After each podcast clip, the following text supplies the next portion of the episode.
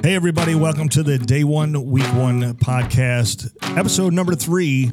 My main man, Nick, doing all the magic on the board over there. Nick Gaida, myself, Billy Bowering. Man, we got an incredible guest today. Steve Morales, Captain Firefighter. He brought in some hoses, brought in some water. I like you emphasize the S on the end. of That's hoses. right, hoses. How to make it clear. Exactly. Man, Steve, it's so awesome to have you here. It took a little bit with the schedules kind of getting them together, but man, we finally got it here and man, welcome. Thank you. Thank you for having me. So, we're going to go kind of through a journey, okay? You're a captain and a firefighter. If a captain firefighter, you're you're in charge of a group of guys.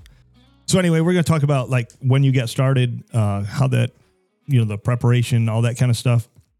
Kind of go through that for us. All right. So, uh, started off when I was six, si- 16 years old. Um, I started off uh, volunteering for a uh, rescue squad uh, when I lived back up in New Jersey. Um, it was EMS only.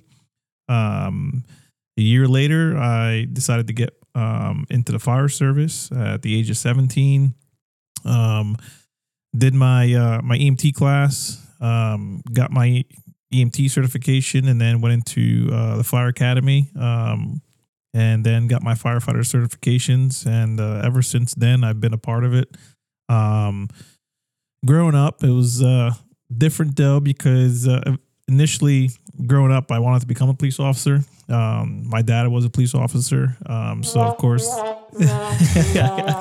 See, I think that's the thing. I think all firefighters want to be police officers. yeah. I think. The grass is always greener on the That's other true. side. That's what it Yeah. is. but um but yeah so i did ems uh i worked ems and then volunteered fire for um for i would say for a good for a good while and uh i got my first paid job coming down here to south carolina um july of 2013 So that was that voluntary when you got all those certifications? yes i was all EMT? volunteer yeah Oh, wow. yep so i did a lot of volunteering fire um i still volunteered ems but also worked ems Mhm. So, um, and like I said, I, you know, I came down here after getting hired by Midway Fire Rescue, Pawleys Island, and uh, July 29th will be 10 years officially for me um, Wow. with them. So, but uh, you know, like you said, I've uh, I've climbed the ranks. I started off as a firefighter one, uh, and promoted my way up, and um, up until this year, uh, beginning of the year, I got promoted to captain. Um, definitely uh, challenging uh, more responsibility and uh, whatnot. But it's it's definitely um, it's definitely great. I mean, it's a good feeling. So Now is that is that something in the when going up through the ranks is, is ten years a, a, is that fast for firefighters or, Uh, is or is that kind of the normal? yes and no. Um, I, I think it really comes down to the person. Um, you know, I didn't have to test. Um, my whole thing, uh, I, the way I saw, uh, you know, promotion was, um, you know, the first, you know, when you reach five years, to me, you know, it's like, all right, you know, when you're five, five to eight years in, you know, look at, you know, being a lieutenant, you know, taking the first step, uh, and then, uh, you know, then going up from there, you know, putting some, putting some time in. Um, I had been lieutenant for a couple of years. Um, the uh, the situation um, arose where the testing process came about, and uh, I had a lot of um, a lot of guys and gals on the department cheering me on to, to test for Mhm. captain. So uh, I guess I was doing something right, you know. Well, that says a lot to your personality, of course. yeah. You know. Um, so what made you? What do you think made you stand out from the rest? Where they were like encouraging you to get, hey, you need to be this guy. Um, I guess the biggest thing is just being myself. You know, I'm. I think too much often uh, people get caught up in uh, you know try and I guess for ba- uh, lack of better terms is you know people have a big head on their shoulders. You know, and and uh, to me it's just about being who you are. You Mhm. know, just be, be your normal self. You know, I don't have to go out and impress anybody. You know, Right. being my normal self um, has gained me a lot of uh, friendships and and um, and people cheering me on, you know, to, t- Mhm. to test and keep going up the rank. So So did you have like mentors, people that would in possibly command staff positions or just other maybe the the veteran fighter fighter that that came and said, "Hey man, I see something in you." And kind of took you under their wing kind of thing or was that do you think you were kind of stood out on your own? Uh, I I would say it's uh, a little of both. Um, I think uh, you know standing out on my own had had a major part, but there were you know there were some also people that you know I kind of looked up towards. You know, just observing on how they perform their job uh, and and taking notes. Uh, you know, there were some officers uh, you know that I've had in the past. Um, you know, from from starting until you know where I'm at now that you know, you kind of look at them and you're like, all right, mental note, make sure I don't do that, you know? Right. um, and then you take in the things that, uh, you know, that they did uh, good and Mhm. um, you put that in the back of your mind and make sure that, you know, you follow those footsteps. So, So you said your your first attraction was to law enforcement. Yes. Um, so what was the ultimate attraction that made you? Because you've you've been doing this over ten years. Uh, Well, over, well, what fifteen now? About fifteen years or more? uh, 20. Twenty years? Okay, so that, that's what I'm saying. So with with that wanting to be a police officer, what was it that kept you? What was the attraction that kept you in the fire service? Um, I guess. Uh, I mean, you, get to help people both ways, but I, I don't know. I think the the whole thing for me was the whole rescue aspect of things. Um, you know, I I really got into, like I said, that you know when I first got into it, um, you know, it was a rescue squad, so you know we had a lot of the cool toys to cut people out of cars and and stuff like that. So, and then the uh, you know getting into the fire service, um, I guess just the um the nature, I guess, of, of firefighting and, and EMS. Um, I kind of just, you know, I, I did it and stuck with it. Um, there was a couple times where uh, I was going to test and, and switch over to law enforcement, um, but then, uh, you know, I kind of just, I got so used to, I guess, being a fire EMS that I just I stuck with, uh, stood with it. And um, the other thing was is that you know right now, uh, and I'm not gonna lie, I, I at one point, you know, when I was down here, I tested for, I was going to test for highway patrol and switch over. Right. Uh, but then the whole scheduling thing. I think I remember you talking about that. yeah, Just about it was about the same time I was coming into law enforcement. I think so. Yeah, yeah, yeah, yep. He's already got the haircut for it. you definitely would fit in with that for sure. But uh, it's just the schedule, though. Uh, I really like my schedule, Mm-hmm. Yeah. and being a business owner, um, you know, small business owner, it, it definitely the schedule would have been tough for me. So I just I stick Right. with you know the fire service. So So you just mentioned being a business owner and now a captain. Do you see it administratively? Maybe there's some some issues there. No, I wouldn't say issues. Uh, if anything, it, it actually helps me to be honest with you because, um, you know, being being the business that I'm, you know, that I'm in, I own a auto detailing shop, and you know, uh, customer service is big, but it's also big on the fire service side. You know, um, not that the fire service is a business, but you know, we're you know we go out there and, and the citizens are you know or, or um, what we to, who we have to take care of um, so essentially, you know, customer service on the firefighter side is kind of the same thing. So it almost for me, it goes hand in hand because you know I'm able to deal with people and stuff like that. And not only do I deal with people on fire calls, but I also deal with them, you know, on the business aspect. So I feel like I get a lot of uh, experience with that. Right. Right. So you're going through the first part of your career doing rescue. You get that one call, right? I know you remember it because everybody remembers that first call, right? I don't know if it was a house fire, traffic accident, whatever it was, but what was that?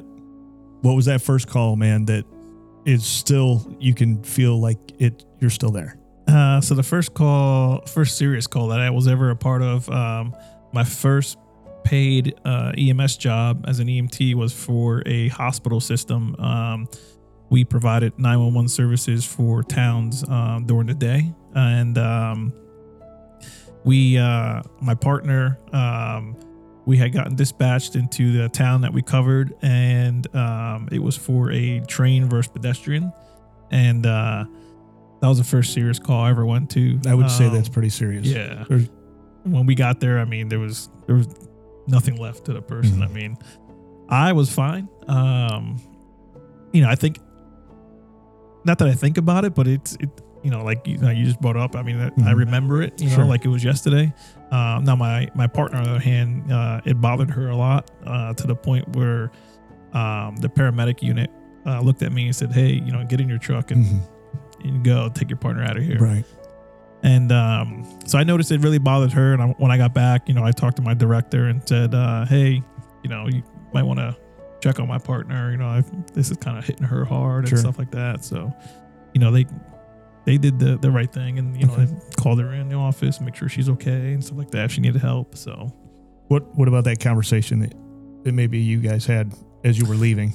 Um, yeah, I mean, from what I can remember, I think it was just the, you know, hey, are, are you okay? You know, yes, but you know that that really bothered me type thing, and and um, So she was open yeah, and said, yeah, "Yeah, that was bad." yeah, yeah. I got you. Um, and I, after that, I don't think it was much of anything really. I mean, um, you know, like she, like I said, she talked to our admin staff, and you know, everything was pretty much fine after that, but.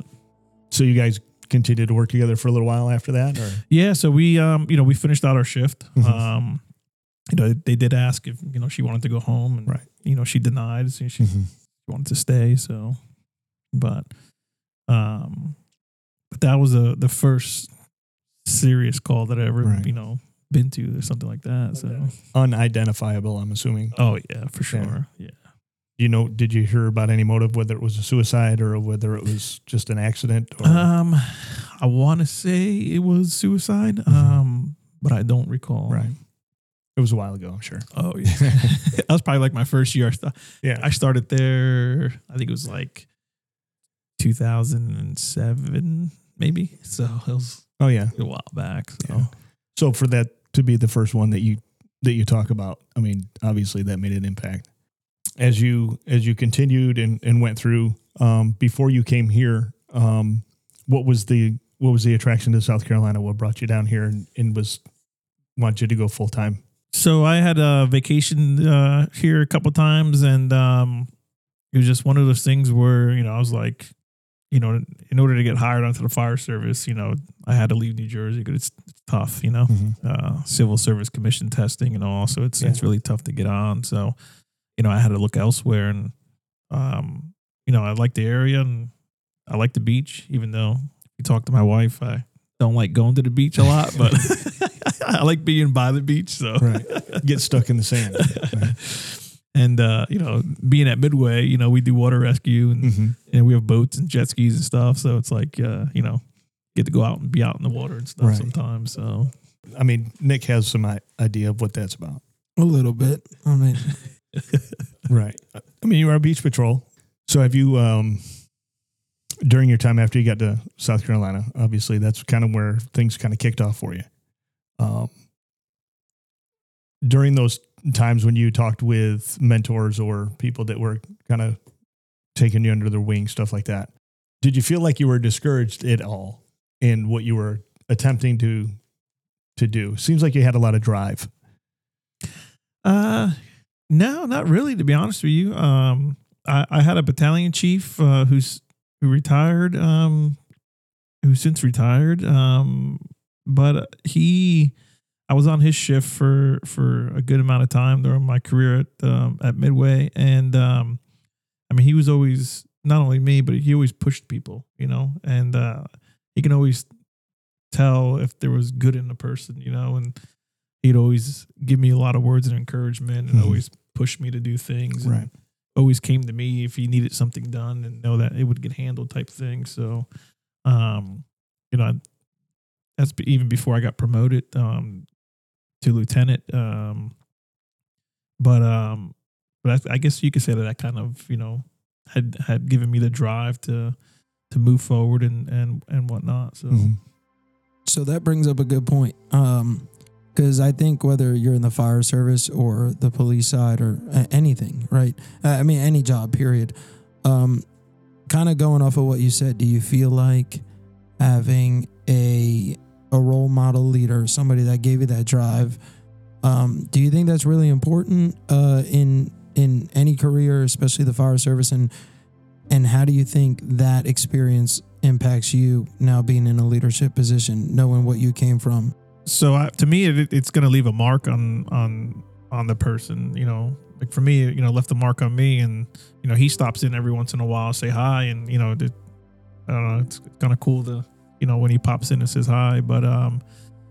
But yeah, I mean, I I believe that you know, like I said, it, to me it leaves a, a good mark, um, and and having that person, you know, definitely helps. Um, and some people, you know, they they're a role model and they don't even know about it, you know, um, just because of what they do or what they say, you know, um, can make a huge difference to somebody. You know, you could say something uh, out in the open and it indirectly impacts somebody in a good way, type thing. So, Yeah, they definitely lied to you in school, like back in the day, where they say sticks and stones break your bones, words Right. never hurt me. Yeah. I don't think people realize in both ways, good and bad, how much impact you know words can have on on anything.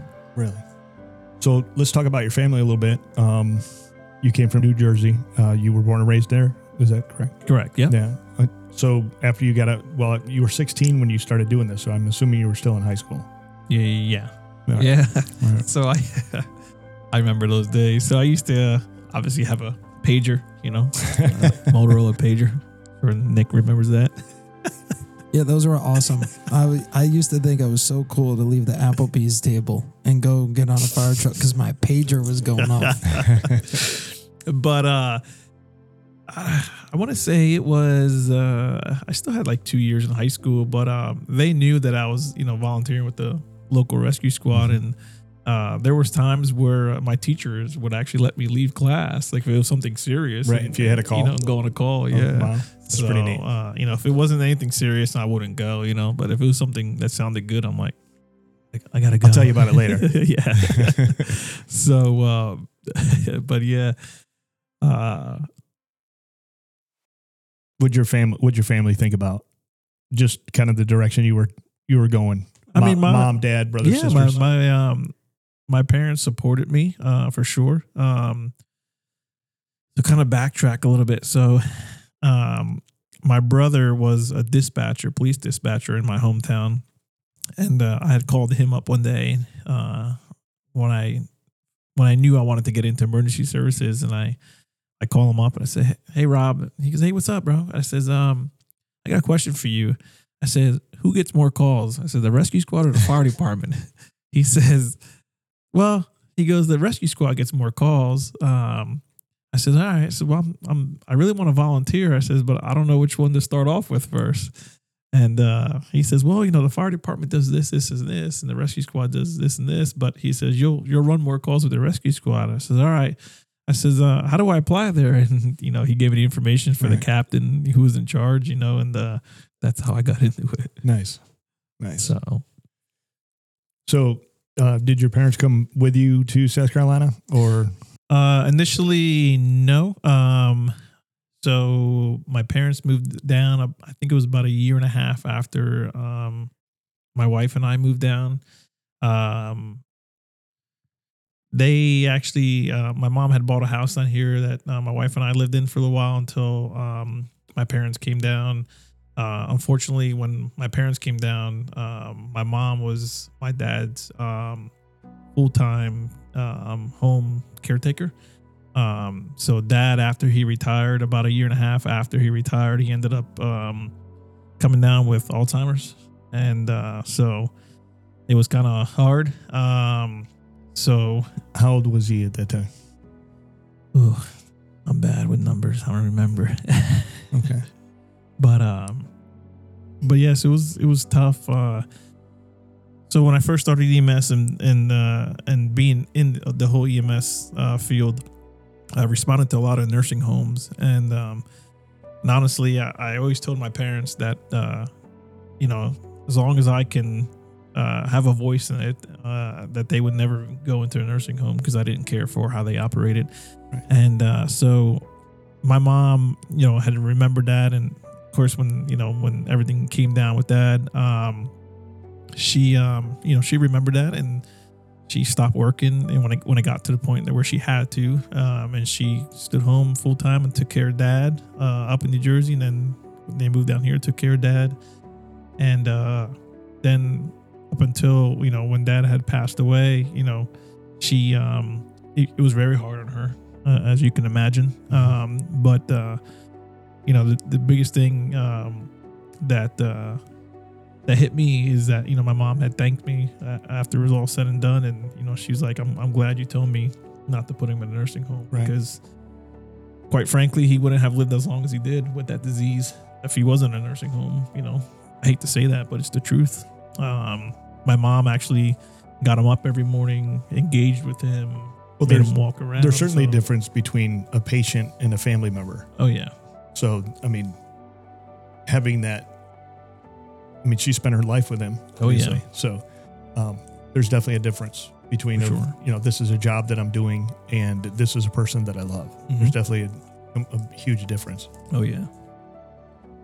But um, so you know, like uh, like I said, we um, we moved down. My parents moved down about a year and a half uh, after we did, um, and then eventually uh, my wife's parents came down. So we actually both had uh, our parents living here. So, um, you know, my mom, my grandmother, my mom's mom lives with my mom uh, currently, and and did you know when she moved down here with my dad. Um, so, um, and then you know my sister's here with her family. Um, my wife's brother and his family live in the state. Um, they used to live in the area, but moved out to Greenville area. Uh, so we have our you know our close family here with Right. us. So which is nice. Well, I have, I have my, myself and my brother moved down about four years after. It was roughly four years after I did. My mom and the rest of my family still lives up in Syracuse. Want to talk a little bit about um, inspiration, people that inspired you, kind of, because obviously, I mean, one of the main reasons that I wanted you to come out and get on the microphone is because I see you as an incredible person of integrity and character. And I'm I always am incredibly interested in who those people were that helped shape you into that. And if you can kind of speak to that a little bit about the people that really stood out to you in your life. Uh, the main, main number one person I would say is my dad. Um, I mean, huge. Uh, you know, um, to the point where on my right arm I actually have uh, his badge tattooed on my arm, and in Spanish, uh, on t- on top it says "My father," and then underneath his badge says "My hero." Um, Dad was uh, very, very well known um, when he was on the police department. Um, everyone loved him, and you know, growing up and seeing that, uh, excuse me.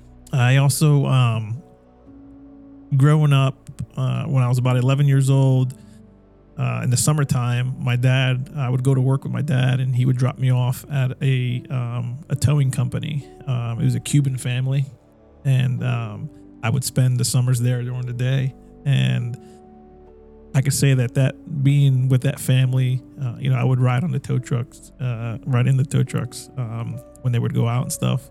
But I learned a lot um, from that, and then just growing up. Um, I guess you could say I started early, you know, learning responsibility and so Mhm. forth. So one of the biggest uh, would be my father. Second would be my mother. Um, coming from uh, a Puerto Rican family on both sides, um, I would say it has a lot to do with it. Um, I mean, the first word that comes to my mind is discipline. You know, being a kid, um, my sister and I would act out. My mom would give us that that that look, and we knew that we better stop, or you know, That wasn't the discipline I was thinking of. I was thinking of, of discipline in, in working and you're getting your butt, Well, that- yeah, getting that your butt handed too. to you by dad. So it's a little bit different. Basically, knew he knew no matter how old he got, his mom would still give him that look. That's right. If he if he did something out of line, so that kept him in check through his whole career. That's right. yeah. That's awesome. And he, he hit the he hit the nail right on the head. That. Uh, so What about professionally? Um, someone that I mean, you, you talked about battalion chiefs and stuff like that, but I mean, maybe someone that's not in the fire service, somebody that you befriended, or someone maybe in your wife's family, or something like that. Um, I'm, I'm, I guess I'm, I'm reaching a little bit. I'm just trying to maybe trigger a, a person that might professionally have helped you out as well. Remember, they're gonna hear the podcast. So you're gonna piss a lot of people off when you don't say their name. I know, right? There's gonna be the one's name you do say, That's right. and they'll appreciate it. I mean, I, I'm sure there's many, many out there. It's just uh, you know, I'm trying to narrow down. Um, I mean, it's hard to say. I I, I felt like uh, I've grown up. I, I feel like I've I've been a sponge. You know, just I, I'm the type of guy that um, that stands back and absorbs a lot versus interaction. Um, I feel like a lot of times I'm actually antisocial. Um, my wife would probably confirm that. Uh, like our our two daughters, like the oldest one, you know, she's more antisocial, and the the little one, you know, the, the two and a half year old, she's so outgoing. She'll walk Right. up to a stranger and and you know say hi and hang out. But the, the oldest one is is antisocial, and my wife's always like, you know, you follow your dad. Right. so, um, I don't know. trying to think. So would you say rather than one person, it's maybe just the influence of of everyone you've been around, being in the service for so long, you know, the brotherhood, that kind of thing. Um, you just kind of look out for each other, take in as much as you can, learn everything you can, and and and be the best person you can to your peers. Is it kind of Yeah. what I'm getting out of this? Absolutely, I, I'll agree with that for sure. That's probably where, like, I felt like, uh, I mean, Nick said it really good. I, I mean, I was just trying to find the words to, to put it all together, you know. But uh, It's kind of my role in this. Yeah. I put things together. That's about it. I'm sorry, Your Honor. That's a leading question. Yeah, that's right. I, I felt like I got where he was going. Yeah, though. I did. And I think I think I can maybe because I can relate to it. You know, I haven't been in the service as long as he has, but there's some years between me and him, which is a, a common occurrence with all the guests. But um, but I started young too, and if I had to name maybe a couple of people, I probably could. But that's kind of the same background. I can relate to that. You know, I think and and me and Billy have had this conversation before as well too, where he asked me, "Who, who do you want to come on here?" And man, it's like I, I guess I could kind of make a list, but I'm like a sponge too, you know. And I take from everything around me and try and make, you know, I, I try and filter it and then take the good and put it back out, you know. Exactly. Um, but I, I I'm the same way, you know. I take in from everybody and as you develop through your career personally and professionally, you'll just kind of decide what points you want to take the most out of. And a lot of times it just comes from a lot of different influences. absolutely, So I can agree. I get it. you know, people come and go. Some people stay. Um, so it's you know, like he said, you know, being in the fire service is hard. Even like when you're a volunteer, you know, you'll have somebody come volunteer for for a while, and then either they either move or don't have the time to do it anymore. So it's always changing on uh, on who you're dealing with or or whatnot.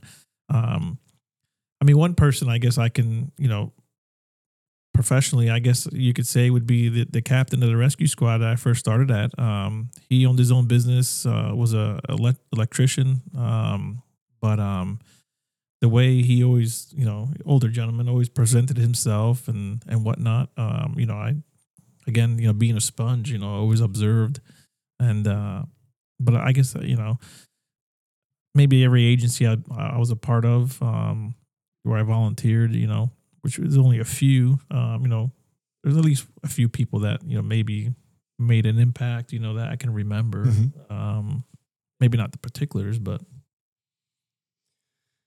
So you said the word absorbed. That's an interesting word that that you used.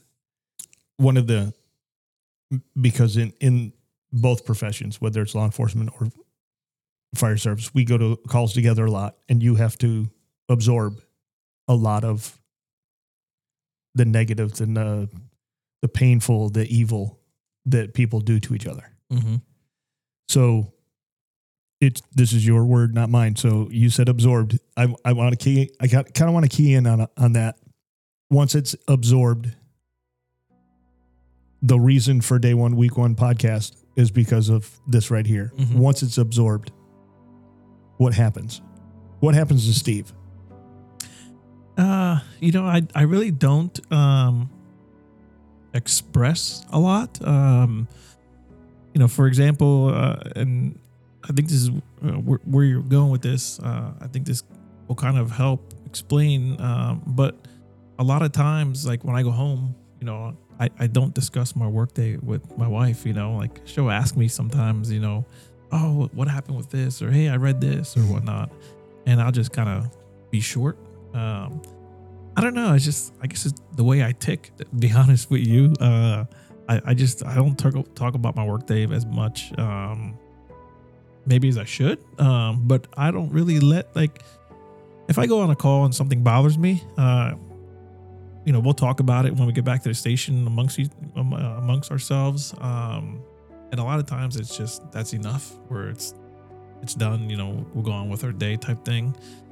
It's very seldom that um like I let things bother me for a long time. I, I don't know why. Maybe I'm weird, but I don't, you know, maybe it's just my mind, just the way it is. But maybe also for doing it for so long that you're just immune where, you know, you go and you deal with it. You know, the adrenaline's running. And when the adrenaline wears off, you still kind of talk about it. Um, but then it's like, all right, you know, next day, Right. you know, thing. So, So but I still absorb it though. I Right. still, you know, it's it's still there. You still have Yeah. you still have sight, sound, smell. Something might trigger Mhm. that, but you you absorb that. You see, you don't really have an outlet for it. Do you think, uh, as far as mental health is concerned, um, now you're a captain, okay, and you see a guy that comes up, he's just like you, man. I see a lot of this firefighter Morales in this guy. Okay, he's not not very. He's not I don't want to say not outgoing, but he doesn't talk a lot. He just does his job. He's probably got a lot of potential. He's probably going to be a captain or a battalion commander or something like that at, at some point. Um, but he's not. He doesn't have an outlet either, and I can see maybe a change over a couple years in him. What would you say to that kid to help him to? Because I'm going to be honest with you, Steve. Stuff's going to catch up. oh yeah. It's going to catch up regardless of how I mean, how callous we want to be about it. Okay. I mean, I thought I was good. And then Nick popped the door. And the next thing I know, I'm like, my world changed. Okay. So it's going to catch up. So, what are you saying to this young firefighter? you know if uh the biggest thing would be if if obviously you know being in, in the position that i am and now uh being ears um you know being that set of ears for somebody and just listening um i get people that come in my office all the time and sometimes you don't want to hear things or sometimes you're just like oh again you know but you know you, just got to sit there and just listen you know? And uh if you can offer any kind of advice you offer it. If if i can't then uh, you know i'll be honest you know with them. Like look i, I don't know what to say but you know we can talk to this person. They know or type thing. But just being a set of ears for somebody is the biggest thing because sometimes people may not have that that avenue where they can talk and and someone is there to listen. Um Do you have that? Do you have that avenue? yeah if i want to talk right but i guess i guess the point of it is is there one person or one resource that you turn to i don't mean self-medicating with like alcohol or anything like that i'm there's- talking about numerous people. uh, You know, yeah. I mean, I can call my mom. I can Sure. call my wife. You Mhm. know, um, there are some some people at work that I can call. You know, whether they're just a firefighter or or if they're another officer. Mhm. Um, you know, I can call them no hesitation. Um, I have a couple really uh, really close friends. Uh, you know, I can call. Uh, I got a brother down in Florida. You know, um, so there's people, yeah, for me to call, you know, type thing. Um, you know, going back to my best friends, you know, I've I have a really good buddy of mine up in uh, in New Jersey. Um, you know, quick story how we met. Uh, when I was working at a paid EMS job, uh, my first paid EMS job. I was in the truck, I was driving, and my partner was on his phone, and they were talking about a, a tattoo that some guy had gotten, and it was about a police badge and and so forth. And I was listening in a little bit, and then after he uh, hung up, uh, you know, he said something, and I says, "Are you talking about this tattoo?" And I lifted up my uniform sleeve, and he's like, "No, like no crap, like that's you." I'm like, "Yeah." So then uh, we, uh, you know, he called his, his buddy back. He's like, "Hey, you won't believe who has that tattoo? My partner has it." So we, uh, ever since then, like we became really close friends. Because come to find out, like his dad and my dad, like back in the day, like walked the beat together. Oh, you know, that's when that was a thing. That's really cool. That's really so cool. ever since then, uh, you know, there's times where it's funny because like I could pick up the phone and call him right now, and and even though we don't talk as much as we want to because he, he's a he owns his own business up there. He's a landscape contractor, and uh, you know, with me, you know, he has a family with two little girls as well. But you know, with me doing the fire service, the business and family, you know, it's it's hard, but you know, uh, either one of us can pick up the phone and you know, pretty much like like we just talked 10 minutes ago type thing. Uh, so it's you know pretty big, and you know another close friend of mine up in Wilmington, he's another detailer. Um, we met down at, uh, in Alabama at a training, um, and ever since then we became really close friends. Um, so you know I, I have those avenues. Um, like I said, I don't know. I I feel like I'm weird because like I don't I don't know. I just don't let things bother me. You know, Mhm. like I just I go on with my day. You know, type Right. thing. So. Uh, but if I ever had to, yeah, I mean, I think I've, you know, there's been a few times where I've talked to my wife about, you know, like, oh, I had this call today and this, that. But it's not really just, uh, I guess it's just to kind of express, you know, um, not that it's bothering me. right. So, Just kind of get it off your chest, yeah, yeah, so to speak. just, you know, get it out there and just, okay, I'm done type thing. So, and I guess that's another big thing too is like, you know, don't be afraid to talk about something to somebody, you Mhm. know, they're not going to look at you weird. And if they do, then they're not a true friend or, you know, Well, that's the huge thing. I mean, th- there's a stigma today If people say, "Hey, I want to see a counselor," or uh, you know, "I want to get professional help." Regarding that, I mean, I, I don't know how it's looked at in the fire service, but I, I, I mean, for years in law enforcement, we're supposed to have that ironclad shield, and we're not, you know, the sign of weakness. It's not a good thing in a, in a police officer, you know. Um, so you you got a pretty good relationship with your team, right? absolutely. Yeah. So, I mean, a lot of these guys, we all, as we do in law enforcement, we trust each other, you know? Um, are you able to see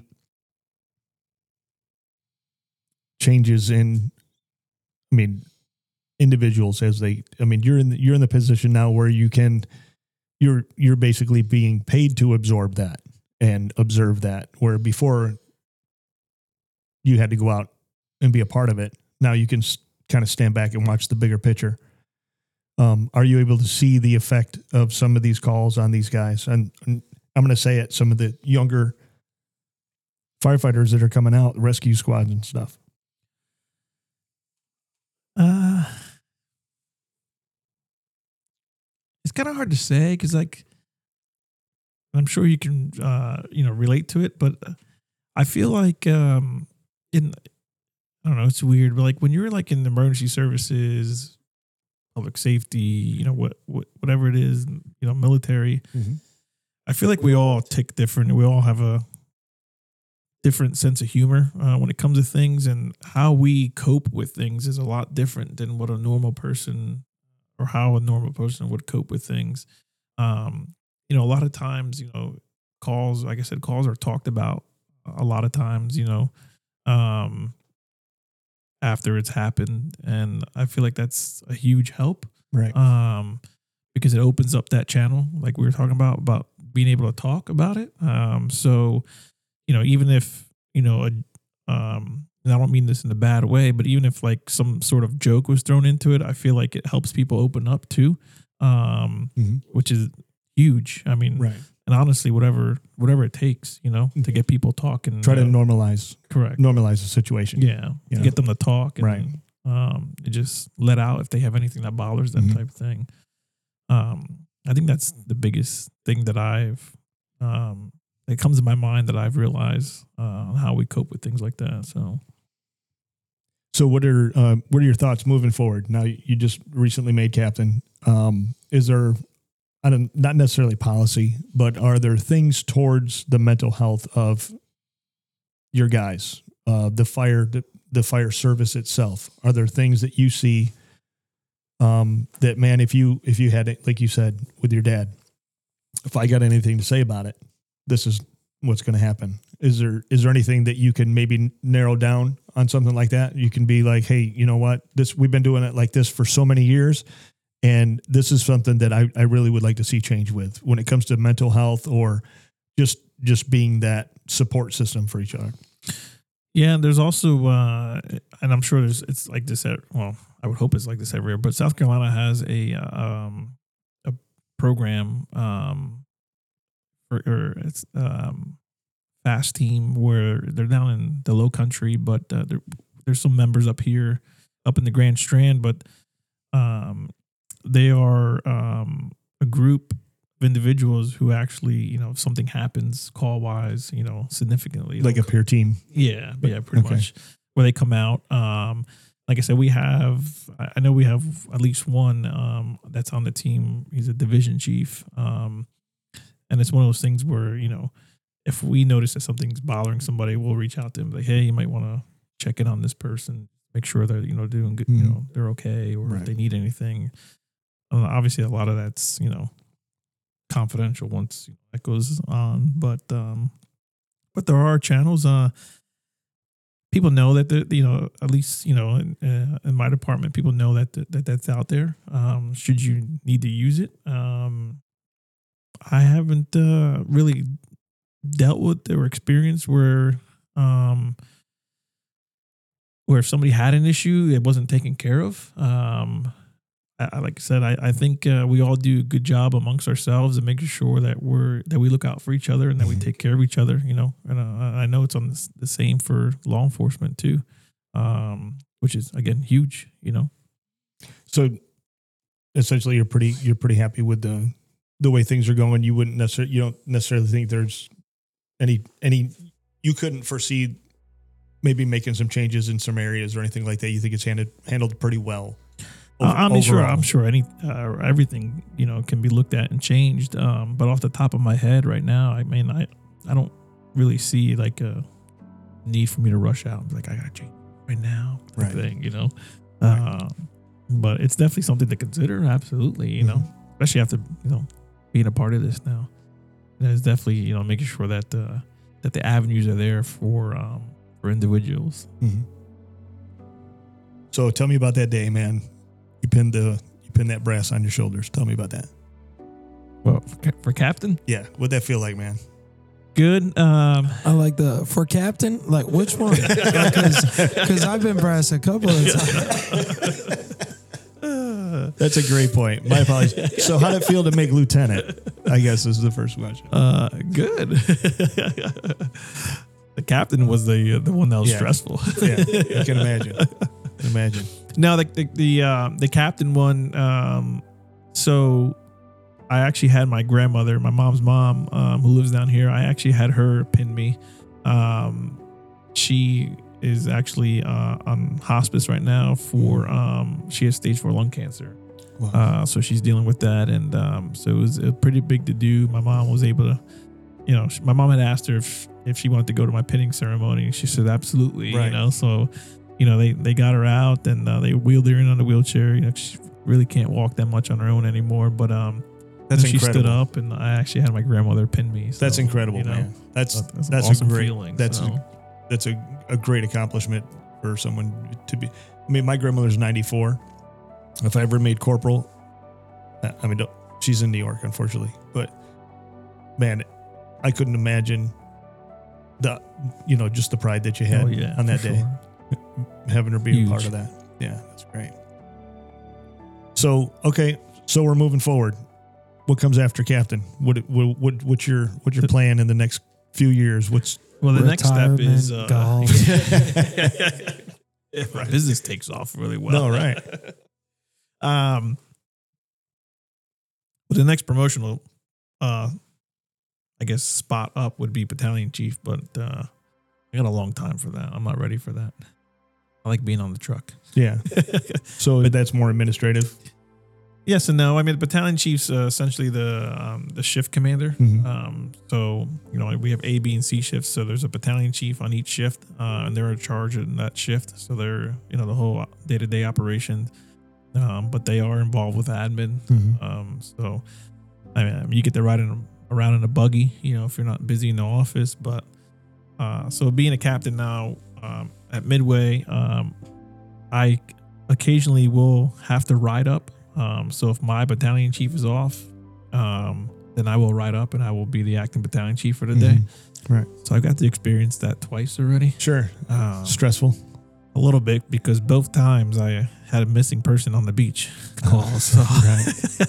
so you can imagine one one was a one was a little kid and the other one was a, an elderly um, person. So you know, kind of stressful, you know, because you know beach is big and Right. it can go either way, you know, type thing. So, um, but no, I I truly enjoy riding the fire truck. Um, like I said, I'm uh, to be completing my 10 years here.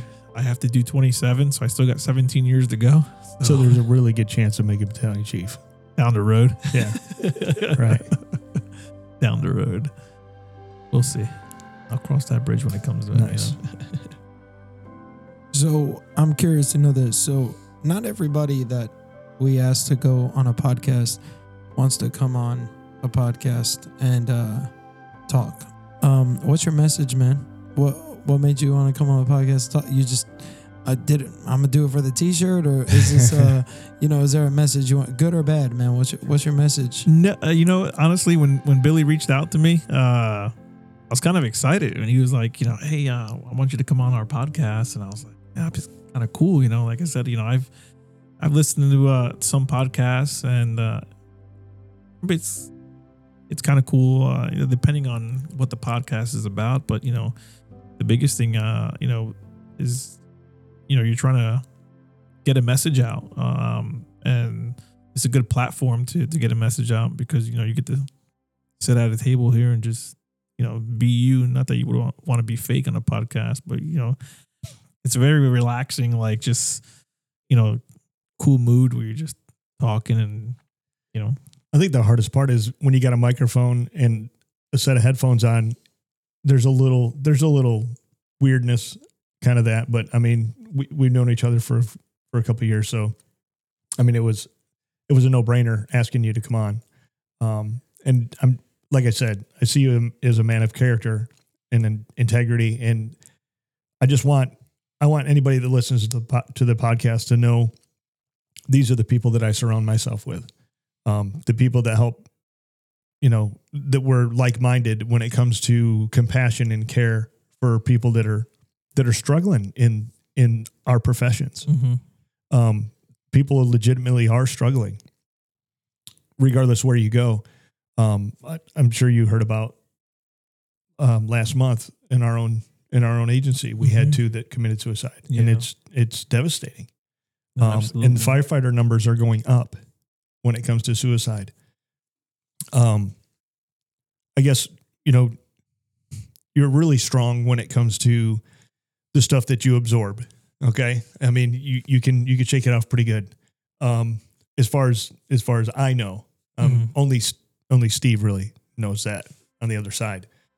I mean, we've got to. w- There's got to be a way to reach them somehow Absolutely. there's it's not about and and I could say it a million times and, and I've said I've even said this to Nick I said you know you can listen to a motivational speaker for 6 hours and just get pumped up go to the gym listen to them and you're pumped up or music or whatever it is music really kind of connects people so that's a huge opportunity but when you're legit by yourself and for whatever reason and I've been there I've been there a bunch it's not a sense of it's it's almost a point uh, I don't want to bother them with how I'm feeling right now because you're going to hear the cliches. Oh, you're good, man. I mean, Yeah. gosh, look at the house you got. Look at the car you drive. Look at the job you've got. Look at your wife. I mean, look at all these things, right? It's all you got an image. yeah. But you got all this stuff going for you. When Jeff was here talking about it, I mean, Robin Williams, who would have ever thought, Yeah, right? absolutely. He was the one that was given the quotes about life and man, what to hold on to and all that stuff. And then next thing you know, it turned around and wow. I know I was devastated, and it was before I even got in law enforcement. So it's those ones that are struggling, the ones that we need to reach. Um, just like Nick asked, what's what's your message to that to that one that's listening to this podcast? He's not he's not going to go to a group counseling. He's not going to sit in front of a, a counselor and tell his issues or the days that he feels like he's completely worthless or hopeless or all of those things. But he may listen to this podcast and be like, okay, this guy's a firefighter. What's he going to say? Mhm. What's he going to say to me that's going to make me know that who knows, maybe tomorrow's a better day, whatever. What who speak to that guy. I guess uh, what comes to my mind is, uh, you know, we're again we're all human. Uh, you know, don't be afraid to talk to someone. You know, whether it's your, you know, your your significant other, um, a sibling, a family member, coworker, a boss. Um, there's somebody out there that that's you know that's gonna listen. You know, um, if something's bothering you, you know, just say something. You know, there's no shame in it. Um, you know, we're all human. Um, you know, things are gonna happen. Um, and one thing that kind of backtrack a little bit that kind of relates to this, but one thing that kind of just um, jumped in my mind.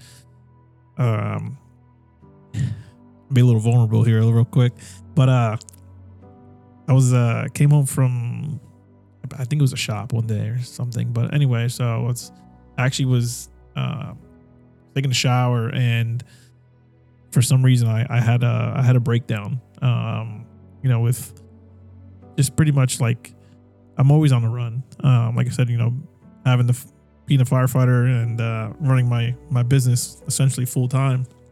Um, it was just uh, I guess always constantly on the go go go go, and I just I felt like at one point like there was no no break type thing. Uh, so I just had a meltdown, um, and you know I ended up. Uh, it was one of those things where I kind of wish my dad was here to kind of kind of call and that type thing and talk to him. Um, but uh, you know, but I never really shared that with a lot of people. Um, I did uh, for a few people initially, that is, um, and you know I don't mind talking about it now. Um, but uh, but I did share that with a with a few people initially. Um, at first, it was one of those things where I wasn't going to say anything, you know. Um, What what stopped you? What what was the thought process on that of not not saying anything? I guess uh, I don't know. It was just me being me, just uh, you know, just kind of like uh, you know, I got it off my chest, you know, on my own, you know, type thing, and I felt fine, you know. Um, you know, I, I- cried it out pretty much, you know, and uh, I felt fine after that. Um, but then again, like I said, I shared it with a few people, and you know, that they, I we talked, you know, type thing, you know, talked it out, and then uh, put it past me and uh, moved on. You know, um, you know, life's too short, and there's plenty to um, experience. I guess you could say is a good word. Um, so, you know, every day is a new day. So, uh, but that'd be my biggest message, honestly. Don't be afraid. So I think I can a little bit relate to this coming from a fire background. And I think I've picked up a lot of this in this whole conversation. Um and even though we have the the grudge between us, right? There's always that little bit of something. I mean, I mess with all the fire guys. They give it right back. You know, some of them some of them don't. Some of them get really upset. I said, don't worry, buddy. Don't worry. There's Just crayons just back stage. at the firehouse. just Yeah. just stage. You'll be fine. I'll just see stage. down the road in Yeah. a minute. But no, no, no. Um, so all jokes aside, I think what I'm getting from this, because you said it in the very beginning, that you know sometimes you guys will go to a bad call. Uh, something turned out the way you didn't want it to, right? Because there's there, especially when you're in the rescue squad. Um, I know I've done it in my career, so I know someone with many more years of experience than me has been in that position. It's hard to sit in the back of an ambulance with somebody and not develop that connection. I mean, you're literally many times their life is literally in your hands. Absolutely. Um, so I think when you go look at the brotherhood or brother slash sisterhood, right, of uh of the fire service and police officers, I think there's a big difference. And the difference is, is like you said, you'll go through something, you guys will go back to the firehouse and be together and talk about it. And a lot of times with the way shifts work, you guys will talk about it and end up going to bed right next to each other, right in the bunk room or whatever. And uh, that offers a lot of sometimes even unspoken comfort to have a group of guys that just went through the whole thing with you. Whereas, uh, imagine, like, like, correct me if I'm wrong, an engine will never roll out to a house fire just by itself. One guy, he's going to drive it, set it up, put the hose out, and walk into the building himself and not have a group of guys with him, right? I guess it depends where you're at in the country. I'd How say about a uh, midway? Not around here though. All right, so, uh, yeah, in a very large majority of circumstances, that's not going to happen. Whereas a lot of cops will go to a call by themselves, maybe have a partner, and then get back in their vehicle and leave. Imagine what it would be like. You guys went to some, you know, fatal house fire, and then okay, guys, see you later, and you all just got in your own personal cars, and Left. It'd probably be different. You feel like, right? Oh, absolutely. Yeah. Absolutely. So um, I think that's maybe something that is a little different in a healing process, right? Mhm. Because they say that, and I've I've heard it a couple of times. Uh, trauma that can be immediately addressed and worked on, you know, sooner than later is more likely to heal better. Um, and you get a little bit of that in the Mhm. fire service. You know, you guys get back on the truck together, ride back, all that. Um, and I think that could be a little bit of a difference there. Um, It's almost like an instant debrief. You know, Oh, what I mean? absolutely, yeah. And it's funny that you mentioned that because I was actually thinking about that. You know, police officer essentially, you know, again, depending where you're at. I mean, I know some some cities out there ride duos, but for the m- most most of the part, I mean, uh, it's you know one officer in a car, and like you said, you know, once you're done with that call, I mean, I guess cops sometimes will hang out after an incident, or if it's being investigated, you know, maybe talk about it. But uh, for the most most part, um, you, know, you guys are getting in your car and driving away. Yeah, that's rule number two. You never stay on scene. you, if you're going to talk about it, do it over Leave, yeah. dinner or you know maybe at some other place, but you don't stay there. You don't stay on scene. But uh, you know, having that uh, in the fire service, having you know, whether you're just a, a, a one apparatus station or you have multi- multiple you know companies at that station, yeah, I mean you have some avenues to. Mm-hmm. And a lot of times, like I said, you know, stuff gets brought up rather quickly. You know, the call's always discussed. Um, so you you know, That's a huge- bothering you. That's a huge benefit. It really is. Um, you know, our situation, we we were all separated. Um, after about an hour and a half, we were separated, and I didn't even know if Nick was alive or not. Mm-hmm. No communication whatsoever. You know, I'm still on perimeter, and I'm wondering what happened after I just watched my buddy get hit. You know, Yeah, so I'm thinking, what in the world? You know, what's going on? But you know, a couple hours after, like I said, our agency did an incredible job. Uh, I remember the captain walked up and he said, "Who's who's my other four guys?" And we raised our hand. He says, "Okay, we're going to go to the hospital. Make make sure you see that Nick is okay." Mm-hmm. And that was huge for me. It's awesome. That was huge for me. So that is great. you got the microphone. Okay, here's your opportunity. I mean, there's going to be a lot of people listening to this because you've got a lot of friends. I mean, you saw the traction just on one post on Yeah. Facebook. Okay, once the it was the it was the bunker gear, man. You It guys was. girls, man. they As were soon mostly as I saw females that on there. fire picture. I said, "Man, I got competition."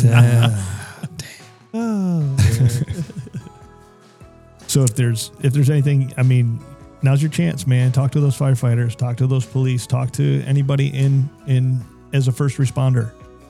Talk to them, let them know. Um, I mean, you're a big wig now, so you got the stage. If there's anything that you would, so if you want to talk in terms of legacy or anything like that, what, what do you want to leave behind? What, you, what, do, what do you want people to know you for? Ah, man. Tough No question. pressure, dude. If it's that bad, I'll just cut it out. Yeah. You know.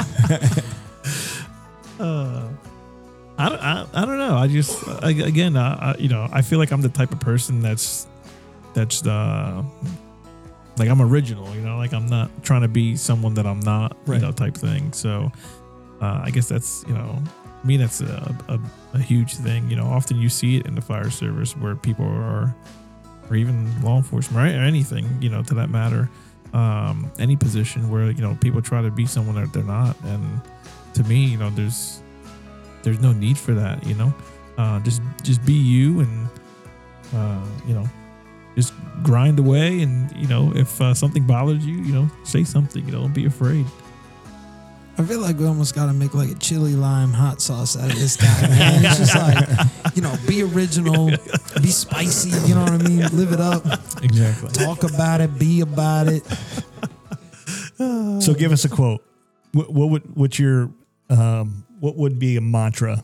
Okay, we'll we'll close with it on that. What would you say your mantra is? Others, like you said, if you're going to be about it, be about it. Oh, I don't know.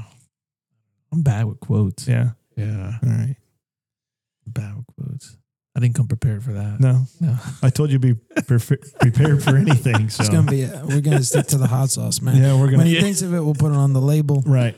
And uh, Well, here's a great here's a great opportunity for you. You can, I mean, if I 100 percent would love for you to talk about your your business, Oh, okay. Uh, name, how people can get a hold of you, all that kind of stuff. Yeah, If so, anybody's uh, listening local, that way, you know what I mean. So this is for you too. So, uh, so I own All Hands Auto Detailing uh, here in Myrtle Beach. Uh, I've been in business since 2015, and uh, yeah, I've been doing very well. Um, we uh, do anything from you know your detailing, to paint correction, ceramic coatings, paint protection film, uh, window tinting. Uh, we also have um, car care products that we sell. Um, but uh, there's anything uh, you know detailing wise or any other services, you know, uh, feel free to contact us.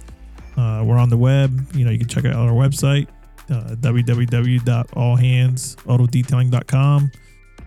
Uh, our phone number is 843 957 1887. Um, Pretty much, uh, you know, firefighter and family owned business. Mhm. Um, uh, my wife actually works at the shop with me now. So, Nice. uh, and occasionally uh, up until you know when uh, mom now has to take care of grandmother but uh, mom was helping uh, in the shop and my father-in-law will occasionally help me so i got the family on both ends working right. I will say this. Uh, I did. I did a last minute. Um, I needed my vehicle. I needed my ve- my wife's vehicle done before we were going to trade it in, and because it was it was in bad it was in a bad way, and I think we probably uh, we probably netted about four or five thousand dollars more because of the detail that he did on that vehicle. It looked literally brand new. Um, Steve didn't do it himself. He's got he's got guys that are in there that are that are on point. They're really good at what they're doing. Obviously, uh, you know, he was. I think he was working that day. But when I called him, he was like, he's like, yeah, man, just uh, just just show up. He said, just let him know. Just let him know I sent you over there. And I'm like, cool. And uh, got the invoice out. Boom, we were good and just outstanding. Uh, good customer service. I don't think your wife was working there no Just at yet? that point yeah. um, but um, I can imagine it's great customer service now because your wife is the Oh, yeah. sweetest person I know. absolutely Um, she's she's amazing, and she's definitely got her hands full with you. Oh yeah she really does and the kids because you're always working. I mean, you're, you're working yeah, all the time. fine. So she's. I mean, I, give her a lot of credit yeah, you know she uh aside from you know helping me at the shop you know, obviously we, you know, we have two little girls and two and a half year old and a five year old wow. so, so definitely And you got to uh, have energy for all that. At the oh of the day. yeah yeah for sure Well, Steve, let me tell you something, man. I'm super honored that you were here. Um, I would love to have you back. Um, yeah this, this you know, is this fun is, thanks this is, for having this me is really cool stuff. Uh. Nick is an incredible producer. Awesome to have you here, man. I just thanks for coming out. Hopefully, we can do this again. absolutely All right, thank man. you Appreciate you, Captain Morales, Captain. talk about it, be about it, put it on your hot sauce. That's it, be original, be spicy. Mr. Chili. I'll have to write that down. Captain Cool.